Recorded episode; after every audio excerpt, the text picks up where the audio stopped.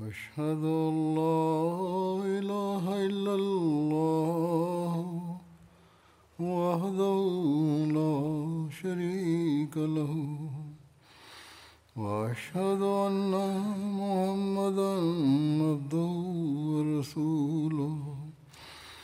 أما بعد فأعوذ بالله من الشيطان الرجيم.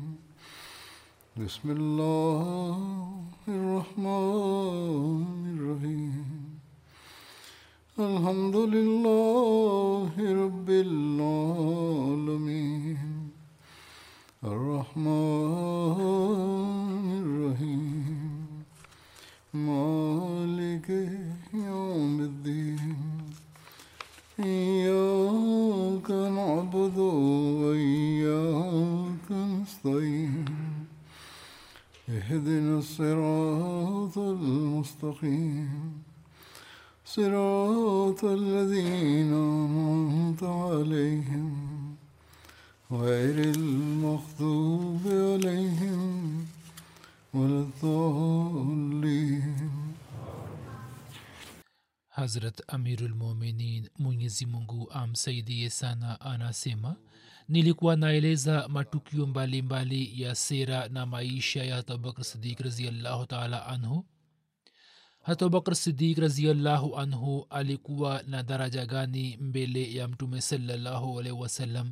Kuhusiana na hiyo nimekwisha eleza katika hutuba za nyuma na yaliyoelezwa yanatuambia ya kwamba mtume waalaihi wasallam alikuwa na nia ya kumteua kuwa khalifa wake bali alitoa ishara ya kwamba mwenyezi mungu atamfanya hata abubakar kuwa khalifa baada ya kifo chake? Hivyo hat aisha anasimulia ya kwamba mtume salallahu alaihi wasallam katika marazi yake aliniambia ya kwamba mwite abubakar na ndugu yako kwangu ili mimi niendike maandishi mimi nina hofu kwamba mwenye kutamani atamani au mwenye kusema aseme kwamba mimi nina haki zaidi.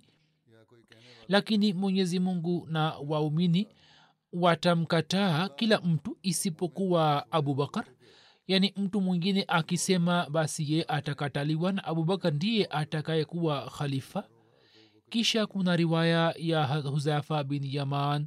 Yeye alieleza ya kwamba mtume salallahu alehi wasallam alisema mimi sijui kwamba nitabaki kwenu hadi muda gani hivyo nini munifuate? Na muwafuate wale waliopo baada yangu. Na ishara yake ilikuwa kuhusu abubakar na umar hat abu huraira alikuwa akisema ya kwamba mimi nilimsikia mtume salallahu alehi wasallam akisema ya kwamba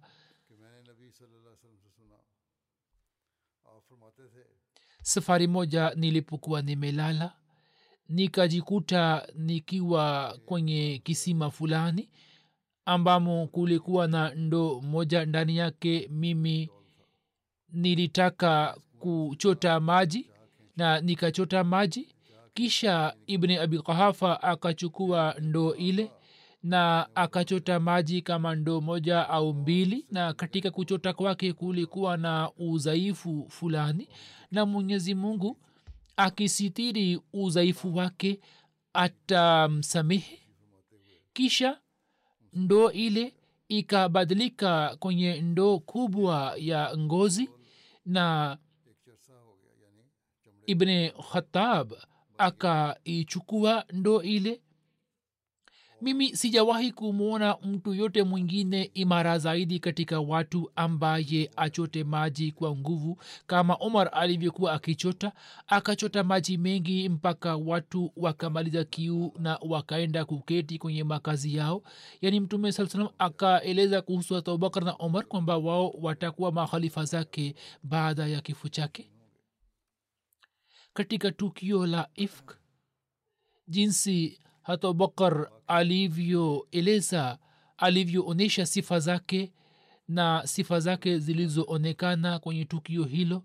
Maelezo yake yamekwisha elezwa katika kumbukumbu za masahaba waliotangulia. Hapo mimi naweka mbele yenu sehemu fupi ambayo inatuambia kwa uwazi ya kwamba hat aisha aliposhutumiwa kwa shutuma kubwa kana kwamba mlima ukavujika juu yake lakini wazazi wa hat aisha raziallahu anha mapenzi yao na heshima yao kwa mtume salallahu alehi wasallam ilikuwa imezidi mno kuliko mapenzi ya binti yao ya kwamba wao katika muda huo wote walimwacha binti yao abaki katika hali ile ile ambamo mtume saa salam aliona kwamba abaki.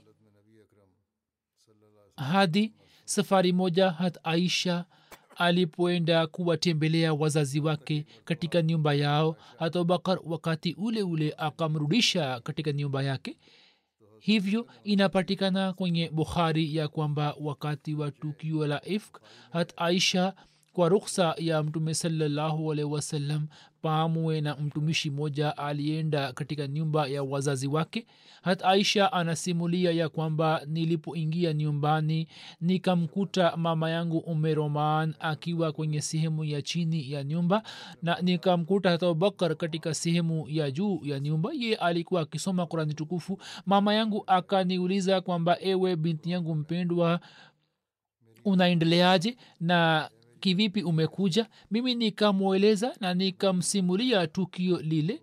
Anasema kwamba niliona ya kuwa mama yangu hakuhisi mshangao jinsi mimi nilivyokuwa nimeshangaa. Nilikuwa na wazo kwamba yeye kwa kusikiliza tukio hilo atahuzunika lakini yeye hakuonyesha mshangao. Mama yangu akaniambia kwamba ewe binti yangu mpendwa jambo hilo ambalo limetokea zidi yako ulione kama ni jambo la kawaida tu kwani wallahi hiyo inatokea tu kwamba mke mzuri awepo kwa mtu fulani na yeye awe anampenda na awe na wake wenza na wao wawe wanafanya husda. Hata isha anasema kwamba niliona kwamba mama yangu hakupata athari kubwa jinsi mimi nilivyopata hata aisha anasema kwamba nikamuuliza mama yangu kwamba je baba yangu anajua kuhusu hilo? Mama yangu akasema kwamba ndio kisha taisha akasema na je mtume salallahu alehi wasallam anajua? Mama akasema kwamba ndio mtume salallahu alehi wasallam anajua hata isha anasema kwamba kwa kusikiliza jambo hilo mimi nikaanza kulia na machozi yakaanza kudondoka kutoka macho yangu. Hata abubakar aliposikiliza sauti yangu yeye alikuwa akisoma kurani tukufu kwenye sehemu ya nyumba ya juu. Ye akaja chini na akamuuliza mama yangu kwamba imekwaje kwa binti huyo? Ye akasema kwamba yeye amesikiliza jambo li ambalo linasemwa zidi yake machozi yakaanza kudondoka kutoka macho ya hata abubakar ye akasema kwamba ewe binti yangu mpendwa mimi nakupa kiapo kwamba wewe urudi kwenye nyumba yako. Hata sha anasema kwamba mimi nikarejea kwa kueleza tukio la ifk na uzushi huo mkubwa na kwa kueleza sifa za abubakar almusleh maud ameeleza katika sehemu moja ya kwamba tunapaswa kutafakari ya kwamba walikuwa kina nani ambao kuwazalilisha kungeweza kuwaletea wanafiki au viongozi wao faida. Na ni kina nani ambao kwa kuwatumia wanafiki wangeweza kuonyesha uadui wao? Huzuri anasema kwamba kwa kufanya tadabur tunaweza kujua ya kwamba kwa kumletea hata aisha raziallahu anha tuhuma wangeweza kuonyesha uadui kwa watu wawili mmoja mtume salallahu alaihi waalihi wasallam na mwingine hata abubakar raziallahu taala anhu. Kwani katika hawa wawili yeye alikuwa mke wa mtu mmoja na mwingine yeye alikuwa binti yake na hawa ni watu wawili ambao kuwazalilisha kungeweza kuwaletea baadhi ya watu faida ya kisiasa au kiuchumi? Au walikwepo watu ambao shabaha zao zilikuwa zingeunganishwa na swala hilo la kuwazalilisha? Waila mtu asingekuwa na shauku ya kumzalilisha aisha labda wangekwepo wake wengine ambao walikuwa wake wenza na ingeileweka kwamba labda wake wengine wa mtume salallahu alaihi wasallam kwa lengo la kumwangusha hataisha raziallahu anha mbele ya mtume saa salam na kwa ajili ya kujipatia ubora wangeshiriki katika swala hilo lakini historia ni shahidi kwamba wao hawakushiriki hata kidogo kwenye swala hilo bali hataisha anaeleza mwenyewe kwamba katika wake wa mtume salallahu alaihi wasallam mke mwenza ambaye nilikuwa namwona kwamba ndiye mshindani wangu alikuwa zainab. Lakini hataisha raziallahu anha anasema kwamba mimi siwezi kusahau hisani ya zainab kwamba nilipoletewa shutma mtu aliyekataa katakata kwa nguvu zote kuhusu shutma hiyo ye alikuwa zainab. Hivyo kama kuna mtu ambaye angekuwa na uadui na hatashi raziallahu anha labda wangekuwa wake wenza na kama wangependa wangeweza kushiriki katika mpango huo ili hat aisha raziallahu anha aanguke mbele ya macho ya mtume saa salam na wao wazidi kwenye heshima. Lakini historia ni shahidi kwamba wao hawakuingilia kati na kama kuna mke ambaye alipoulizwa basi wao wakamsifu hat aisha raziallahu anha. Hivyo kuhusiana na mke mwingine inapatikana kwamba mtume saa salam alipomweleza kuhusu habari hiyo ye akasema kwamba mimi sikuona kitu chochote kwa hat aisha isipokuwa kheri tu. Hivyo kwa kufanya uadui na hata aisha raziallahu anha uwezekano wake kama ungeweza kutokea basi ungeweza kutokea kutoka kwa wake winza. Lakini katika suala hilo mchango wao hauthibitiki. Na pia kina baba wanakuwa hawana sababu ya kufanya uadui na kina mama. Hivyo hata aisha aliletewa shutma hiyo na sababu yake ilikuwa ni ubaguzi na mtume salallahu alaihi wasallam na ubaguzi kwa hata abubakar daraja ambayo mtume sallahualwasalam alikuwa nayo wenye kuleta uzishi wasingekuwa na uwezo wa kuinyanganya. Hivyo hatari iliyokuwa mbele yao ndiyo hii kwamba labda baada ya mtume saa salam pia wao hawataweza kufanikiwa katika shabaha zao na walikuwa wakiona kwamba baada ya mtume saa salam endapo kuna mtu ambaye anastahili kuwa khalifa basi ndiye abubakar hivyo kwa kuona hatari hiyo wao wakaleta uzushi mkubwa zidi ya aisha raziallahu anha ili biaisha raziallahu anha aanguke mbele ya macho ya mtume salallahu alehi wasallam yani akose heshima na kwa sababu ya kukosa heshima kwake daraja ambayo abubakar anayo kwa waislamu pia iondoke na waislamu wakiwa na zana mbaya kuhusu abubakar waache kumpenda. Na mlango wa ukhalifa ufungwe kabisa. Hamuslemu anasema kwamba kama vile katika maisha ya khalifa awal kundi la peghami walikuwa wakiniletea shutma na walikuwa wanajaribu kunizalisha basi hiyo ndiyo sababu kwamba mwenyezi mungu baada ya kueleza tukio la ifk tukio la uzushi alieleza kuhusu ukhalifa. Hadisi inasema wazi kwamba maswaba walikuwa wanazungumza ya kwamba baada ya mtume salallahu alehi wasalam kama kuna mtu mwenye daraja ya kuwa khalifa basi ni abubakar kisha hadisi zinasema ya kwamba safari moja mtu mmoja alimjia mtume salallahu alehi wasalam akasema ya rasulllah naomba nisaidie kuhusu haja yangu fulani. Mtume akasema kwamba si saizi uije tena. Ye alikuwa bedui na alikuwa hajui kanuni za kuzingatia heshima. Ye akasema wazi kwamba wewe ni binadamu. Nikija tena na wakati ule utakuwa umekufa basi nifanyeje?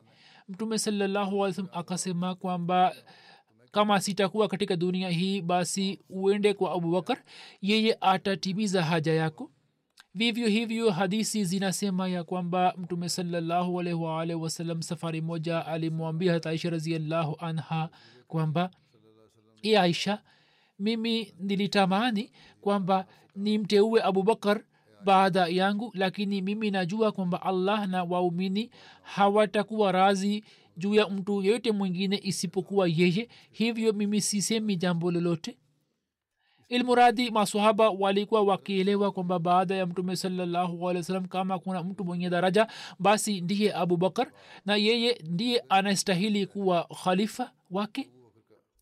Maisha ya makka yalikuwa ya aina yake kwamba humu kulikuwa hakuna swali la utawala au nizamu lakini baada ya ujio wa mtume salaa salam katika madina utawala ulipatikana na swali lilianza kuibuka mioyoni mwa wanafiki kwani kwa sababu ya ujio wa mtume saa salam katika madina wao walikuwa wamekata tamaa. Abdullah bin ubai bin sulul alipoona kwamba uwezekano wa kujipatia ufalme zimepotea akapata hasira kali japokuwa akaangwana na waislamu lakini akaendelea kuleta uharibifu katika islam. Na kwa kuwa asingekuwa na uwezo wa kufanya jambo jingine hivyo kama kuna tamaa ambayo ingeweza kuzalika moyoni mwake ndiyo hii kwamba mtume muhammad saa salam afe na mimi niwe mfalme wa madina. Lakini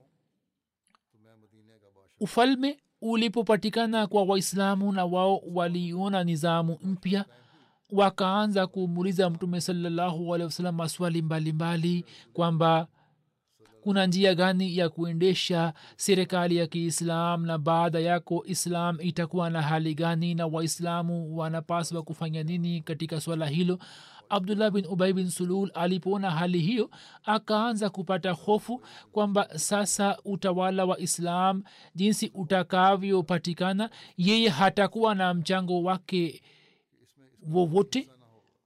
Yeye alitaka kuzuia hali hiyo na yeye alipotafakari akaona kwamba kama kuna mtu ambaye anaweza kuendesha serikali ya kiislam juu ya kanuni za kiislam basi ni abubakar na baada ya mtume saa salam waislamu wanamwona yeye yani hata abubakar na waislamu wanaona kwamba yeye ana heshima zaidi kuliko watu wote wengine.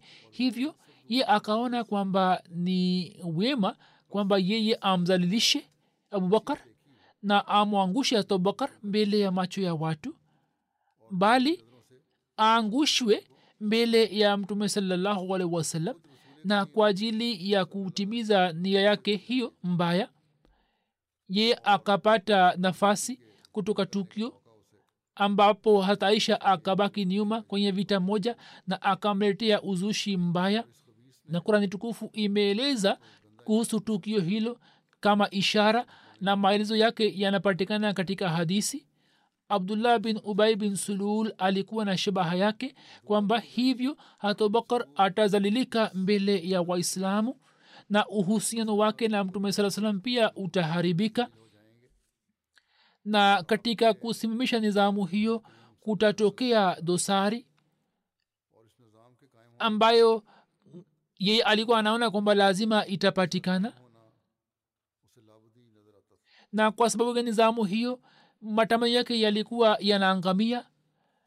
Baada ya mtume salallahu alaihi waalihi wasallam abdullah bin ubai bin sulul alikuwa akiona ndoto za kujipatia utawala na wengine pia walikuwa wameshikwa na maradhi hayo.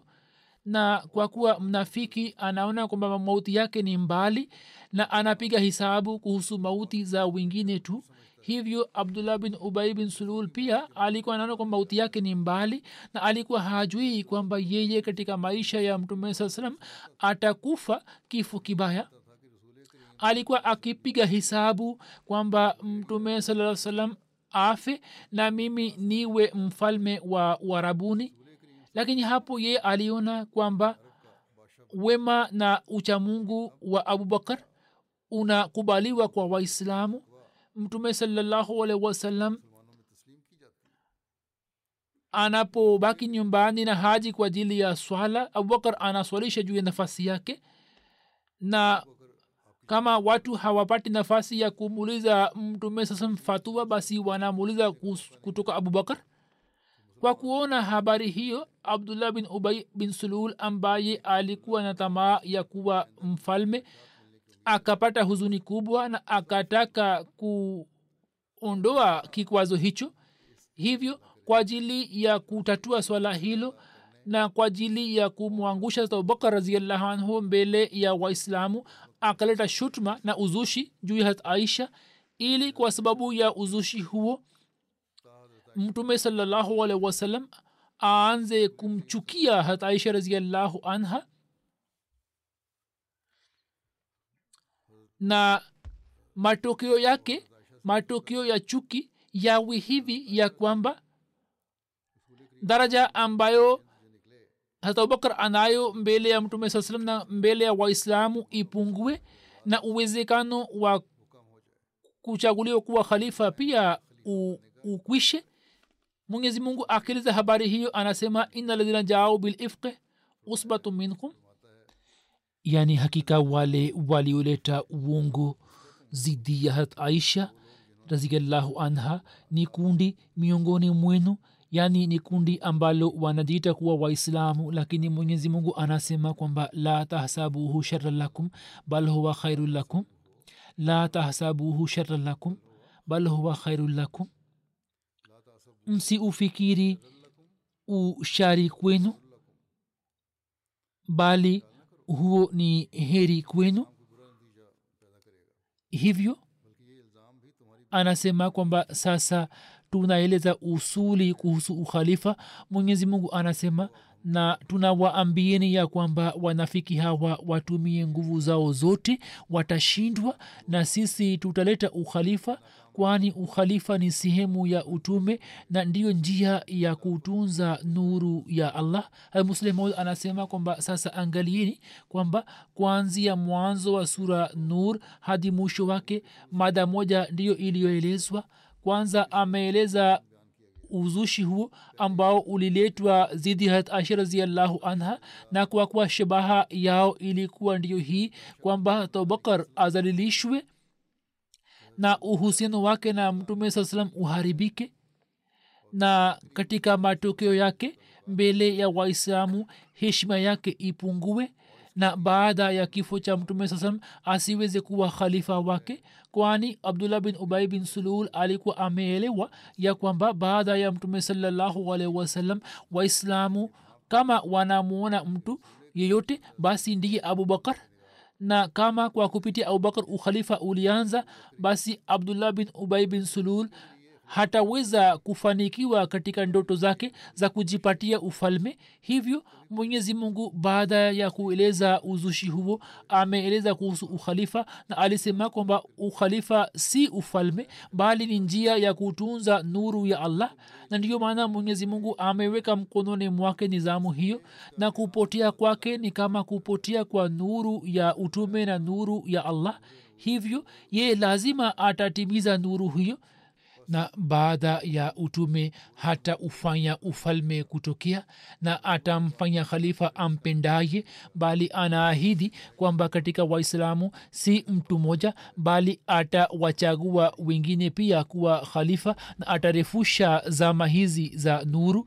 Na mada hii ndio hii kama khalifa awal alivyokuwa akisema kwamba ukhalifa si soda ya duka la kesri kwamba mtu yote akipenda anywe hivyo alisema kwamba kama mnataka kuniletea shutma basi muniletee lakini nini hamwezi kufuta ukhalifa na hamwezi kunyanganya ukhalifa kutoka abubakar kwani ukhalifa ni nuru na ndiyo njia ya kudhihirisha nuru ya allah. Hivyo mtu hawezi kufuta kwa mipango yake. Kisha alisema kwamba nuru ya ukhalifa inapatikana katika nyumba zingine na hakuna mtu awezaye kuzuia nuru hiyo kwa mipango yake na njama zake. Hiyo ilikuwa mada ambayo alikuwa ameeleza kuhusu ukhalifa ambayo inaeleza kuhusu daraja ya abubakar raziallahu anhu aliyokuwa nayo mbele ya mtume salallahu alaihi wasallam. Na pia ushahidi wa kimatendo wa mwenyezi mungu pia ulithibitisha kwamba baada ya utume silsila ya ukhalifa iliyotakiwa kupatikana sawa na bishara za mtume saa salam iliendelea kupatikana. Na kama baadaye ufalme ukaja basi hayo ni mambo ya baadaye. Na kisha baadaye kwa mujibu wa ahadi ya mwenyezi mungu kwa kumpitia masihi mwaislam nizamu hiyo hiyo ya ukhalifa ilianza tena. Kuhusiana na unyenyekevu na sifa njema za abubakar inapatikana ya kwamba said bin musayib anasimulia ya kuwa safari moja mtume salallahu alaihi alikuwa akiketi pamoja na masahaba zake wachache katika majlis moja ambapo mtu mmoja alianza kubishana na hata abubakar na akamuuzi hapo hata abubakar akaendelea kukaa kimya yeye akamuuzi kwa mara nyingine tena hata abubakar akaendelea kukaa kimya yeye akamuuzi kwa mara ya tatu hapo hata abubakar akalipiza kisasi. Hata abubakar alipolipiza kisasi yani akamjibu mtume saa salam akainuka. Hata abubakar akasema kwamba ya rasulllah je wewe umekasirika juu yangu hapo mtume salallahu wasalam akasema kwamba malaika mmoja alitoka kutoka mbinguni ambaye alikuwa akikazibisha jambo hilo ambalo mtu huyo alikuwa anasema zidi yako. Na wewe ulipolipiza kisasi basi shetani akaja na mimi siwezi kuketi kwenye majlis ile ambamo shetani awepo. Kisha mtume saa salam alisema ewe abubakar kuna mambo matatu ambayo yote ni haki. Mtu akizulumiwa kwa kitu fulani na yeye kwa ajili ya mwenyezi mungu tu avumilie juu ya zuluma hiyo basi mwenyezi mungu kwa kupitia msaada wake anamjalia heshima. Mtu ambaye afungue mlango wa zawadi fulani na kwa kupitia mlango huo awe na nia ya kuwahurumia watu basi mwenyezi mungu anamwongeza katika mali. Na jambo la tatu ni kwamba mtu akifungua mlango wa swali na kwa kupitia mlango huo awe na nia ya kupata mali basi mwenyezi mungu anamjalia mali. Hat masihi maud alahsatu wassalam akieleza sifa za hata abubakar anasema ya kwamba yeye raziallahu anhu alikuwa mwenye maarifa kamili ya mwenyezi mungu mpole sana na alikuwa mwingi wa huruma kwa watu wote na alikuwa akiishi maisha ya unyenyekevu alikuwa mwenye kuwasamehe wote na alikuwa huruma kwa watu wote na rehma kwa watu wote. Alikuwa akijulikana kwa nuru ya uso wake. Alikuwa na uhusiano imara na mtume salallahu alaihi wasallam na roho yake ilikuwa imeungana na roho ya mtume salallahu alaihi wasallam na nuru ambayo ilikuwa imemfunika kiongozi wake na mpendo wake mtume salallahu alaihi wasallam. Nuru hiyo hiyo ilikuwa imemfunika yeye na yeye alikuwa amejifunika chini ya kivuli cha nuru ya mtume salallahu alehi wasallam na chini ya fadhila zake azim. Na katika kuelewa kurani tukufu na katika mapenzi ya mtume salallahu alehi wasallam yeye alikuwa mumtaz kuliko watu wote. Yani mapenzi yake yalikuwa yamezidi kuliko mapenzi ya watu wote. Na siri za mwenyezi mungu zilipozihiri kwake yeye aliachana na uhusiano wote wa kidunia na akaachana na uhusiano wote wa watu wa dunia na akajimaliza katika rangi ya mpindwa wake. Na kwa ajili ya mwenyezi mungu aliye mmoja akaachana na mambo yake yote ya kidunia na dhati yake ikatakasika kutoka mapungufu yote na akajipakia rangi ya mwenyezi mungu na akajimaliza katika shuka ya rabulalamin na mapenzi ya mwenyezi mungu yalipopenya moyoni mwake na yalipoingia kwenye kila chembe cha mwili wake na nuru zake zilipoanza kuzihiri kwenye matendo yake yote na kwenye kukaa kwake na kusimama kwake hapo akajaaliwa jina la sidik na yeye akajaaliwa elimu nzito kutoka kwa mwenyezi mungu ambaye ni mbora kuliko wote watu wao elimu.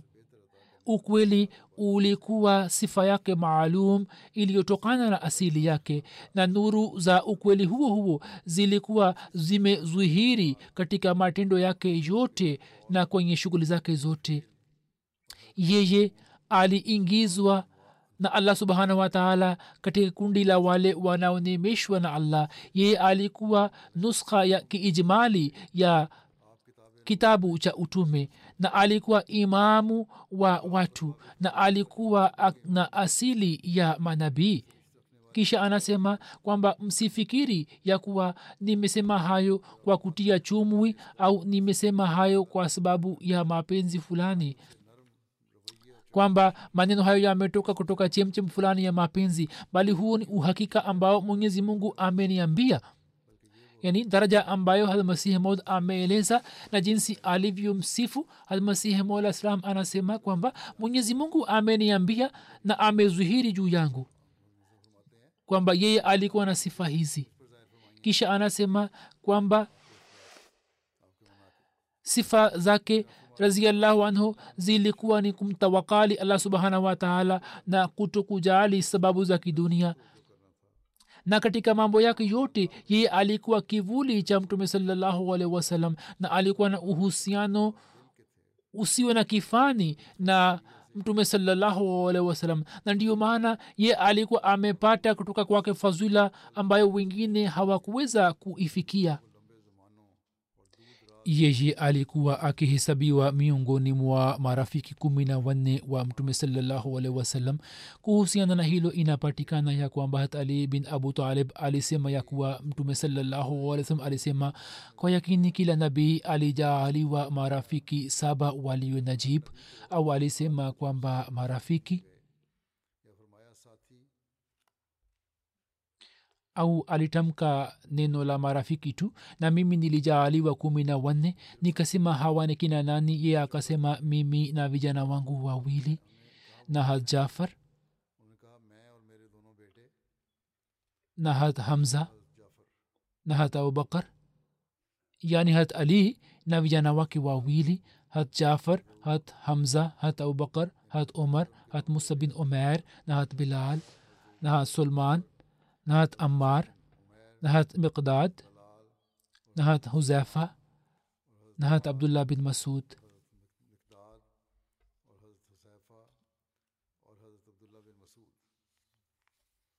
حضرت أبو بکر صدیق علی کوا آم پیوا أو امیری و ہیجا نا امٹو میں صلی اللہ علیہ وآلہ وسلم.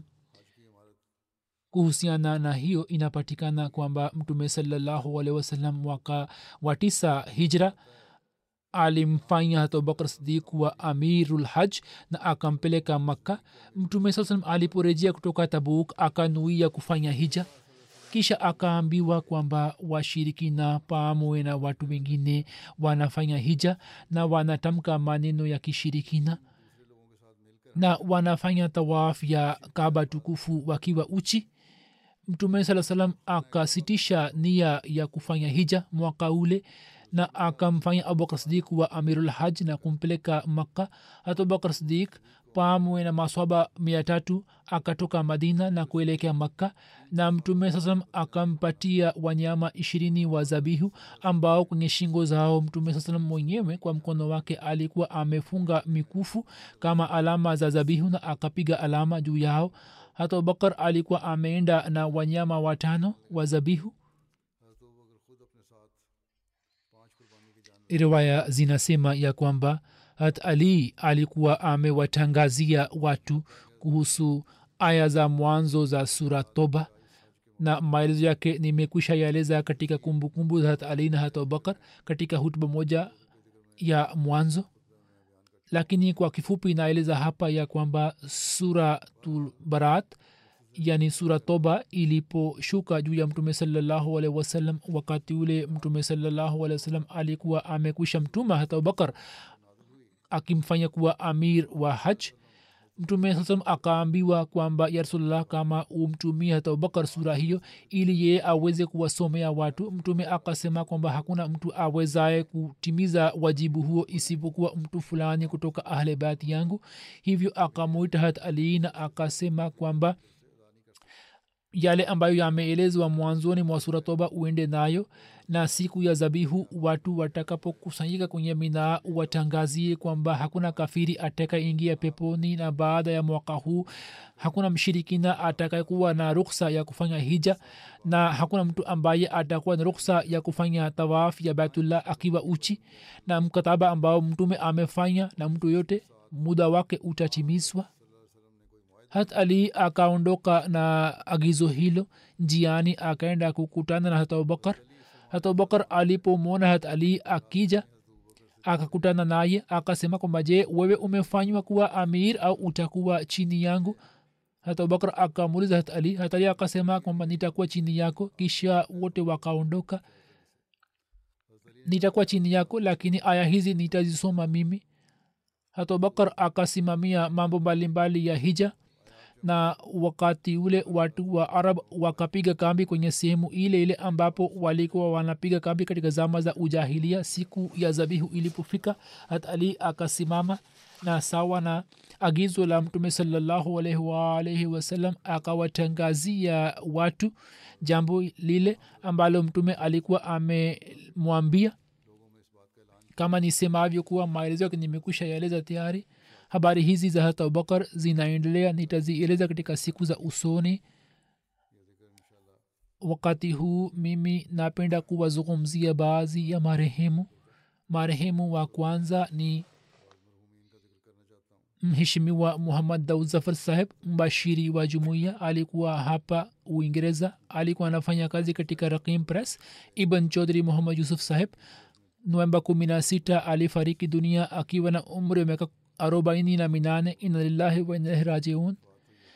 Jeneza yake ipo inshallah baada ya swala ya ijumaa nitasolisha jeneza yake. Mwaka elfu moja mia tisa tisini na nane alimaliza jamia ahmadi ya rabwash kisha alifanya kazi kama mbashiri katika sehemu mbalimbali. Kisha mwaka elfu mbili na moja akaja uingereza na akateuliwa katika rakim press islamabad. Akaendelea kuitumikia jamaat kwa shauku kubwa. Alikuwa na uhusiano imara na ukhalifa. Wakati wa kuishi katika islamabad kwa muda alitoa huduma kama rais wa jamaat islamabad. Alipata bahati ya kufanya umra. Alikuwa musi. Ameacha nyuma wazazi mke vijana watatu na binti mmoja. Baba yake chodhri yusuf sahib anasema ya kwamba nilipomwambia daud kwamba aingie katika jamia na awe mbashiri akatimiza tamanio langu hilo baadhi ya watu wakamwambia kwamba wewe badala ya kuwa mbashiri ufanye juhudi ya kujipatia elimu ya kidunia unaweza kupata ajira nzuri na unaweza kuboresha hali ya nyumba yako. Lakini daud saheb akakataa katakata ushauri wa namna hiyo baada ya kumaliza masomo yake kutoka jamea hadi kifo chake aliendelea kutimiza wakfu wake kwa unyofu wote. Alikuwa kijana mwenye utii. Baba anasema alikuwa anakubali kila niliposema jambo fulani. Hakunipatia shida yoyote bali alijaribu kunipatia utulivu na amani. Hakufikiri kuacha wakfu wake japokuwa alikuwa na shida ya kiuchumi. Anasema wakati wa kusoma jamea ahmadia baiskeli yake ilikuwa inapata pancha na alikuwa hana hela ya kupiga pancha. Alikuwa anajaza upepo akiwa nyumbani na kisha wakati wa kureja kutoka jamia alikuwa anafanya hivyo hivyo. Alikuwa mwenye kufanya utii wa khalifa wa zama na kuelewa matakwa yake. Mke wake bi mubaraka sahiba anasema kwamba nilikaa naye kwa miaka ishirini na miwili. Alikuwa mwenye moyo mpole mwenye kufanya juhudi kubwa mwenye kutawakali allah na mwenye kuwatumikia wote nafasi zilitokea katika maisha ambapo tukaona kwamba vitu hivi haviwezekani.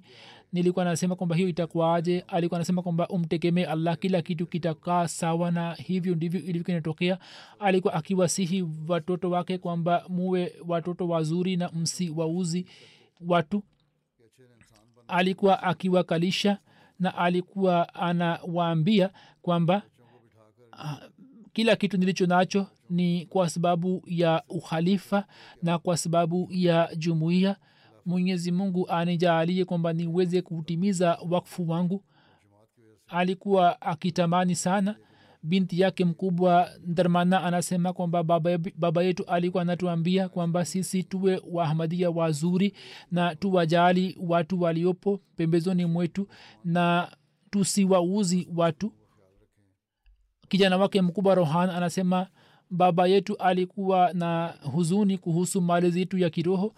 Tulipokuwa tukimuliza swali yeye alikuwa anatujibu kwa kupitia mafundisho ya kurani tukufu. Kijana mdogo anasema fuad um, ana umri wa miaka kumi na mitano anasema kwamba katika z, siku zake za mwisho alikuwa na maradhi ya kansa na katika siku za mwisho maradhi yalikuwa yamezidi mno. Aliniambia kwamba mimi nilitamani ni kuone ukiishi maisha mazuri lakini matakwa ya allah yangu ni mengine na mimi ni razi juu ya ridhaa yake. Alikuwa akiwasihi watoto kwamba washikamane na ukhalifa na washikamane na jamaati. Mwenyezi mungu awajaalie watoto ku- kutekeleza nasaha yake. Kila mmoja ameandika watu ambao walikuwa wanamjua na wabashiri wameandika kwamba alikuwa mcheshi alikuwa mtu wa watu alikuwa na tabia njema sana alikuwa mahiri katika taaluma yake ya kompyuta na artwork alikuwa anafanya kazi vizuri katika mambo ya kiteknolojia alifanya kazi kubwa katika editing na kwenye rakim press na alikuwa anaona kwamba huduma ya kijamaat ni fadhila ya allah ambayo anaipata yeye. Jamaa yake moja ameandika kwamba alikuwa anawasaidia wengine kwa ukimya alikuwa anawapatia jamaa zake msaada wa aina aina. Mwenyezi mungu amghufirie na amrehemu na awajalie watoto wake subira na awajalie waweze kuendeleza mema yake na awajalie wazazi wake subira na uvumilivu jeneza inayofuata jinaza mbili ni ghaibu. Moja ni ruqaya shamim bushra sahiba ambaye alikuwa mke wa mheshimiwa karamlahi zafar saheb aliyekuwa mbashiri wa zamani wa uhispania ambaye alifariki dunia katika siku za nyuma. Inalahi wanilrajiun mama huyo mwaka elfu moja mia tisa thelathini na mbili alikuwa amezaliwa katika kadian alikuwa musi kwa miaka mingi alipata bahati ya kuitumikia jamaat kama sadr lajna hispania. Ana vijana watatu na mabinti watatu mjukuu wake mmoja ambaye ni wakfe nao na pia ni wakfe zindigi ataul munim tarik ambaye ni incharge ya central spanish desk. Mjukuu wake mmoja wa kike ameolewa na mbashiri wa jumuiya na vijana wake pia wanafanya kazi ya jamaati kwa fadhili ya allah kijana wake mkubwa ni naib amir. Babu ya ruqaya sahiba maulvi fakhrdin saheb na bibi yake saheb bibi sahiba ambao walikuwa wakitokana na bera. Katika zama za masihi maud baada ya kufanya baiati walinda kadian babu yake alikuwa bai abdurahim saheb ambaye alitokana na ajmir. Mwanzoni alitokana na dini la kalasinga kisha akafanya bahati akapata bahati ya kufanya baiati na kisha akaja kadian hivyo wazazi wake na mababu zake walitokana na masuhaba kijana wake ameandika kwamba alikuwa na shauku kubwa ya kusoma dawatul amir yani mwito kwa mfalme. Alisoma kwa mara kadhaa na alikuwa amesema kwamba baada ya kusoma kitabu hicho mambo mengi yametatulika alikuwa na shauku ya kuswali tangu utoto wake. Alikuwa akimwomba mungu mungu amsaidie aweze kupata njia iliyonyoka. Alikuwa anazingatia hijabu. Alikuwa mfano kwa kina mama wengine katika jumuiya. Alikuwa akiwahurumia wagonjwa na wenye haja na alikuwa tayari kuwasaidia kwa kila namna. Katika zama za mwanzo walipofika hispania alilazimika kukabiliana na matatizo mengi katika hispania. Polisi kwa sababu ya mahubiri walikuwa wakimkamata maulana saheb au saa nyingine walikuwa wakija nyumbani kwake ku, kumtafuta. Lakini kwa fuzili ya allah yeye alikuwa juu ya yakini kwamba mwishowe allah atawasaidia na atawaondolea matatizo yote khalifmsi salis rahimullah taala alipomwambia maulana saheb kutafuta sehemu ya kujenga miskiti katika kurtwa mama huyo pia akamsaidia mume wake kijana wake ameandika ujenzi wa msikiti wa bishar ulipoanza takriban kila siku pamoja na mume wake alikuwa akisafiri kutoka kurtuba hadi hyderabad na alikuwa anakuja kusimamia mambo ya ujenzi alikuwa ametunza rekodi nzima ya matumizi yote ya ujenzi wa misikiti na alifanya kazi kama accountant. Fazlahi kamar kijana wake anasema kwamba mama yetu alizingatia nasaha hii hat musleh maud aliposema kwamba uzingatie wajibu wako na umpatie mume wako ushauri. Unaenda katika nchi ambapo wewe usimfanye mume wako azembee katika kazi za mahubiri bali umsaidie ili afanye kazi kubwa na baada ya kifo mtapata muda mwingi wa kuishi kwa pamoja. Hivyo kwa kuzingatia msingi huo siku hizi za maisha muzitumie kama ipasavyo ili muweze kuitumikia dini. Na mama yetu aliendelea kufuata nasaha hizi na katika hali za aina zote akizingatia ridhaa ya allah subhanahu wataala alifanya kazi kwa uvumilivu. Siku za mwanzo zilikuwa ngumu lakini alivumilia kwa hima na akaitanguliza dini juu ya dunia. Akifuata nasaha za musleh maud katika nchi ya ulaya alionyesha mfano wa kiislam ambapo kutaja jina la islam ilikuwa kama kosa kubwa na alitoa mchango mkubwa katika kusambaza tabligh ya jamaat katika hispania. Mwenyezi mungu amghufirie na amrehemu na amnyanyue kwenye daraja na awajalie watoto wake kuendeleza mema yake. Marehemu watatu anayefuata ni mheshimiwa tahira hanif sahiba ambaye alikuwa binti ya sayid zainul abidin waliullah shah sahib na alikuwa mke wa mirza hanif ahmad sahib marehemu ambaye alikuwa mwana wa khalid sani yeye pia amefariki dunia katika siku za nyuma inlahi wairajiun kwa fadhili ya allah alikuwa musi kama nisemavyo kwamba alikuwa binti mkwe wa musleh maud na alikuwa mke wa mjomba wangu mwaka elfu moja mia tisa silsina sita alizaliwa katika kadian baba yake sig zainul abidin walilo shah saheb kama nisemavyo ambaye ameandika sharha ya bukhari alikuwa shekh mkubwa. Aliwahi kuishi katika nchi za uarabuni. Mama yake alikuwa akiitwa sayida siara sahiba ambaye alitokana na dimashk alikuwa mwarabu. Babu yake hal dr. Sayid abdusta shah saheb kwa kupitia dr saheb jumuiya ilipatikana katika familia yake ambaye mwaka elfu moja mia tisa na moja alikuwa amefanya baiyat ya masihi mad salam na mwenyezi mungu alikuwa amewaongoza watu wote wa familia kwamba kila mmoja aliona ndoto na mungu akaendelea kuwaongoza na akaendelea kuimarisha imani yao dr sayid shah saheb alikuwa babu ya khalidmsi rabi rahimullahu taala na mama huyo alikuwa binamu yake? Bi tahira sahiba kuanzia sabini na mbili hadi mwaka wa elfu moja mia tisa na tisini aliweza kutoa huduma kama katibu wa islaurshad lajna imail rabwa kisha aliishi siraliun pamoja na mume wake. Kwa miaka kadhaa mungu alikuwa amemjaalia mabinti watatu na kijana mmoja binti yake mkubwa amatulmumin anasema kwamba sisi tulimwona mama yetu akiswali swala tano bila kukosa na kusoma kurani tukufu na kuswali sala ya tahajudi na kufunga saumu. Pia alikuwa akiswali swala ya ishrak na tuliona kwamba alikuwa anafanya kazi bila kukosa alikuwa anafanya ibada kwa shauku kubwa. Tulikuwa tunashangaa kwamba kivipi anaweza kufanya shughuli za kidunia pamoja na shughuli hizi za kidini. Alikuwa anazingatia haki za watu wote. Alikuwa mkarimu sana. Alikuwa anaipenda jamaat.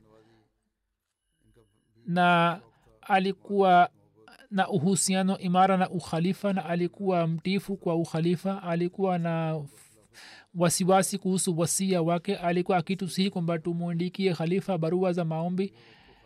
Hasura anasema alikuwa ananiandikia barua na baada ya kila hutuba mara nyingi nilikuwa napokea barua zake na alikuwa akieleza maoni yake mbalimbali.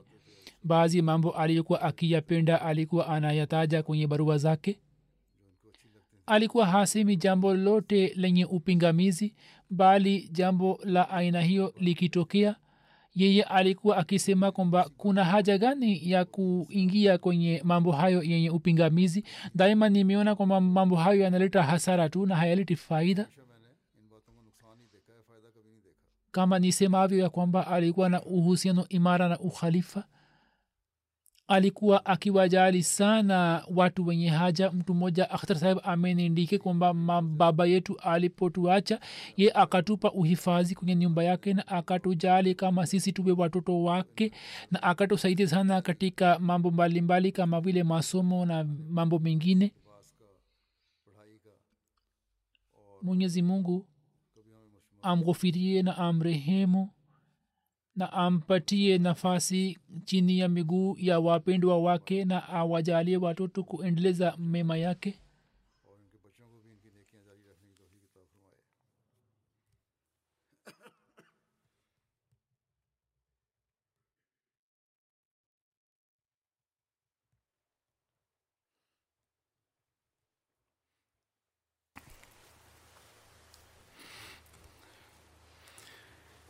الحمد لله الحمد لله نحمده ونستعينه ونستغفره ونؤمن به ونتوكل عليه ونعوذ بالله من شرور انفسنا ومن سيئات اعمالنا. من يهده الله فلا مضل له ومن يضلل فلا هادي له.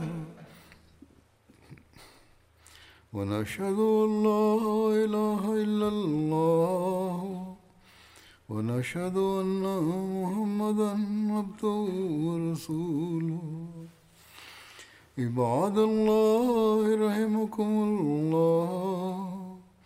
إن الله يأمر بالعدل واللسان وإيتاء ذي القربى وينهى عن الفحشاء والمنكر والبغي يعظكم لعلكم تذكرون.